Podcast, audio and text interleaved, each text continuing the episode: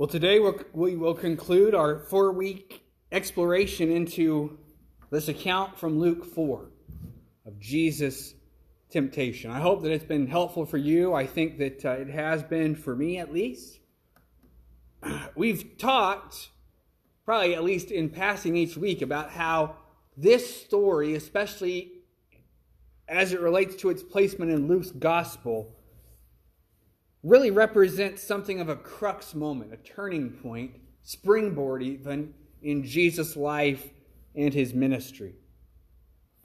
Prior to chapter 4, where we've been the last three weeks, and now today, Jesus is presented as a newborn, a child, a teenager, and then kind of emerges on the scene as he is baptized by John the Baptist in the Jordan River. I was thinking through specifically kind of the uh, underlying blessing that Jesus received within those first three chapters, especially.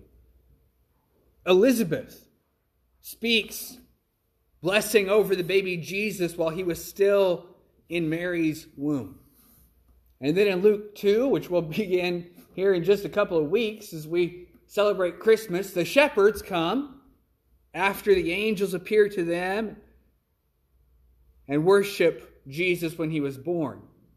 And then, as just about a week old baby, he's taken by Mary and Joseph to the temple, and Simeon and Anna, those folk, those kind of mysterious uh, elders who live and work and serve in the temple, offer blessing to the baby Jesus. Fast forward 12 years, and Jesus is in Jerusalem with his parents for the feast of Passover, and they have that unfortunate uh, experience of losing the Messiah for a day or two. And uh, when they go back and retrieve him, the scribes and the Pharisees, I'm probably stretching it a little bit to call it a blessing that they gave him, but they were at least astounded by his ability to understand the law and to begin to teach and even answer questions to them. And then Jesus the adult appears at the Jordan River, and John the Baptist declares him the promised one. And then, kind of the climax of this blessing, God Himself, the voice of God at least, thunders his audible approval of Jesus as Jesus is raised from the waters of baptism. So, blessing, blessing, blessing, blessing, blessing, and then wilderness and temptation and then, if we were to continue on in Luke 4, Jesus goes to Nazareth, the synagogue there in Nazareth, and he's immediately rejected. Huh? So you, you see this arc of Jesus' life in terms of his preparation to, for public ministry, and then the, the very first event being baptism, if, if you wanted to, uh, wanted to say that, and, and then temptation and time alone before he begins to experience the rejection that will ultimately lead all the way back to Jerusalem and the cross. So it's clear that this segment, this passage, is really a turning point in Jesus' life, in Jesus' ministry, and even in the way the wider culture, at least the scribes and the Pharisees, begin to respond to Jesus. So Jesus was hungry after 40 days, obviously, of fasting there in the wilderness. And the devil comes to Jesus and says, If you are the Son of God, then turn these stones into bread. And we talked about how underlying that temptation was the idea that you have to take care of yourself. The God is obviously not taking care of you. Jesus, you're, you're hungry. Turn the stones into bread. And then last week we talked about how Jesus sees in a moment in time the kingdoms under Satan's control and was offered them all in exchange for just a brief moment of worship. And Jesus quotes again from Deuteronomy and says to the tempter, You shall love the Lord your God only. So, if the first was hunger for food, if that was the first temptation, maybe the second we would look at as hunger for power. And the antidote is to overcome the wrong thinking that the kingdoms of the world are all that exist. Hmm? So that gets us to the third and final recorded temptation, at least in Luke 4. And we'll do as we've done the last couple of weeks. And the next slide, you'll see uh, red letters. I'll ask you to read those as they represent the words of Jesus in his response uh, to the devil. Beginning in verse 1, though, and Jesus, full of the Holy Spirit, returned from the Jordan and was led by the Spirit in the wilderness for 40 days, being tempted by the devil. And he ate nothing during those days, and when they were in when they were ended, he was hungry. And then jumping down to excuse me, the temptation we'll read today. Verse 9, and he, the enemy, Satan, took Jesus to Jerusalem and set him on the pinnacle of the temple and said to him, If you are the Son of God, throw yourself down from here, for it is written, He will command His angels concerning you to guard you. And on their hands they will bear you up, lest you strike your foot against the stone. And Jesus answered him.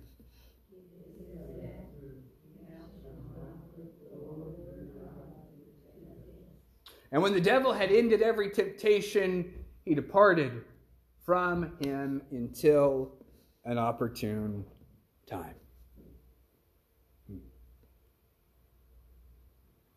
Within this temptation, the devil displays something of a change in tack. Like the first, if you are, this kind of taunt that uh, that uh, begins the, the temptation, he repeats, if you are, but with a twist. In, in this particular temptation, the devil taunts and quotes scripture.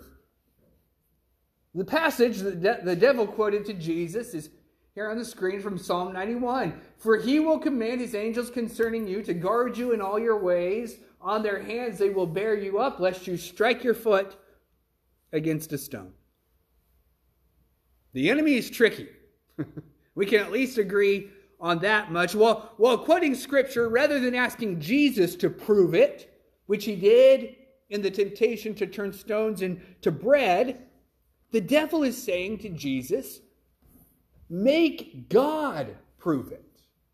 Make God prove his supposed love and care for you. If the first temptation attempted to undermine Jesus' identity, the final one attempts to undermine his confidence in his Father's identity. Like the prior two, Jesus doesn't fall for it. Spoiler alert, right? He, he, doesn't, he doesn't fall for it. He goes back to the story of the Hebrew people yet again, third time. And the portion of scripture that he draws from is their 40 years of testing in the wilderness. Deuteronomy 6. You shall not, Moses says to the people, go after other gods, the gods of the peoples who are around you, for the Lord your God is in your midst, and he is a jealous God, lest the anger of the Lord your God be kindled against you, and he destroy you from the face of the earth. You shall not Put the Lord your God to the test as you tested him at Massah. Okay, stick with me here. Within the passage in Luke, we have a story. Let's see if I can do that. There we go. Temptation of Jesus. So we have that story. The third one, the third temptation within a story, Moses preaching to the people, preaching, using that term loosely probably, giving to the people the, his final instructions before he goes up on the mountain and dies. They are right on the cusp of the promised land. Moses is not going to enter in. Joshua is going to lead the people into the promised land. So he's giving them you know, kind, of the, the last will and testament of Moses' life, who led them out of Egypt all the way through the, through the uh, wilderness, and now they have all that awaits them in the promised land. So there's Jesus' temptation, in which he quotes Moses' teaching to uh, the people of Israel. And within that teaching, Moses references another specific account within the wilderness. So we have a story within a story within a story, I think, or something like that. Moses' account, when he says, You shall not put the Lord your God to the test, as you did at Massah, references Exodus 17. Okay? We're not going to turn there today, but right at right before then, and it's hard for me to keep track of all of all that happened in the wilderness for the for the Israelite uh, folk, the Hebrew people. I just kind of jumble it all in my head as they complained, and, and God ultimately gave them what they needed, and Moses was frustrated the whole time, right? you remember the time where they were saying, We don't have any food. Moses, thanks a lot. You brought us out here to die. We could have we could have continued as slaves in Egypt where at least we, we had food, and, and God provides the manna and the quail. Well, right after that, they say at Massah, Well, great, thanks for the food, but we don't have any water. And Moses strikes a rock. Hmm? And water, as that picture depicts, the, the third picture there on the right depicts, God provides water for them from a rock. So Jesus is referencing a very specific account in, in the history of the people of God. When God's people put God to the test, okay, when they said, in essence, God, you've said, right, you, you, you've let us out here, now, now you're just going to let us die. And, and, and the implication there is, you know, God, uh, God, we don't think you can take care of us.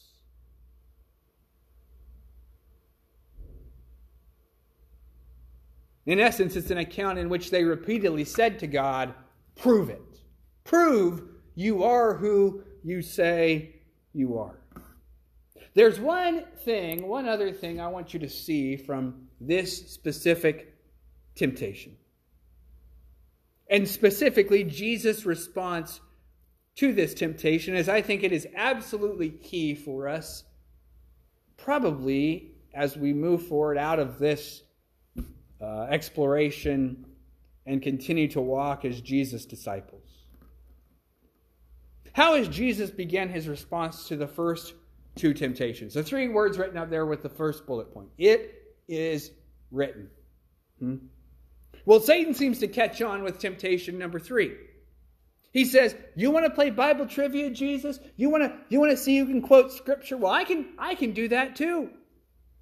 And within this final temptation, with the quotation from Psalm, Satan uses the same words. It is written. He won't let you strike your foot against a stone. Go ahead, jump off the temple. Jesus responds not with it is written, but instead it is said. I think what this demonstrates is the clear difference between the way Jesus and the devil relate to God's word. Let me see if I can explain that a little bit. The devil quotes scripture. The devil knows scripture way better than I do. I would assume maybe better than most of us do. The truth behind responding rightly to and from God's word is much more than just finding the right reference, right?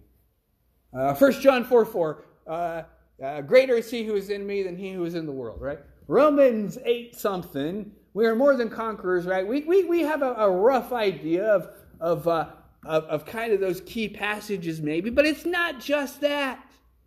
When it comes to responding to temptation, instead, it is the process of making God's word personal. It's the difference between the word being placed outside of us and that idea of hiding God's word in our heart. How does that continue? Remember that? So that I might not sin against thee.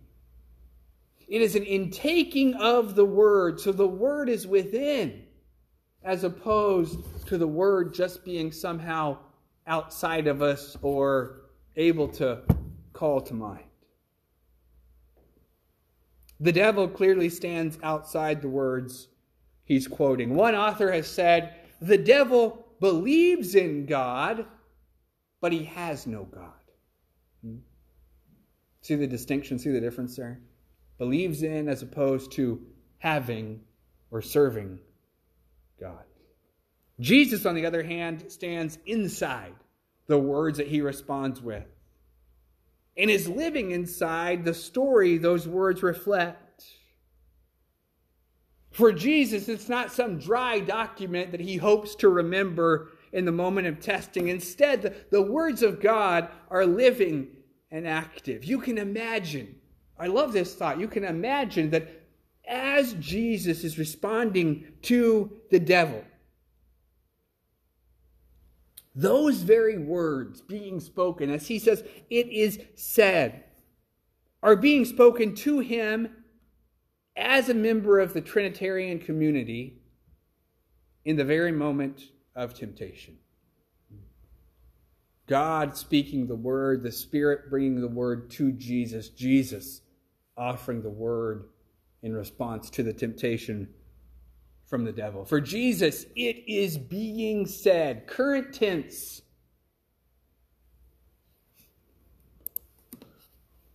From Eugene Peterson, a great author and uh, the, the one who paraphrased, or the one who wrote that paraphrase of the Bible called The Message.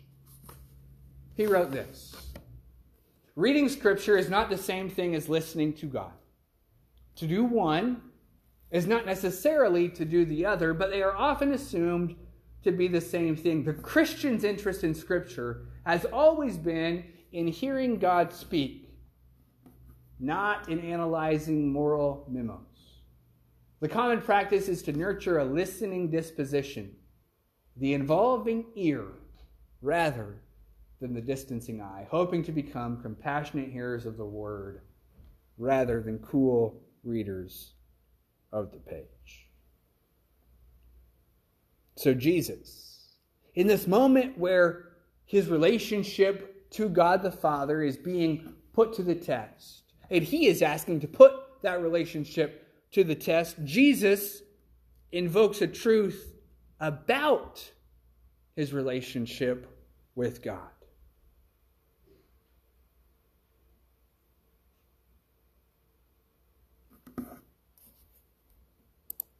This passage that Satan quoted to Jesus.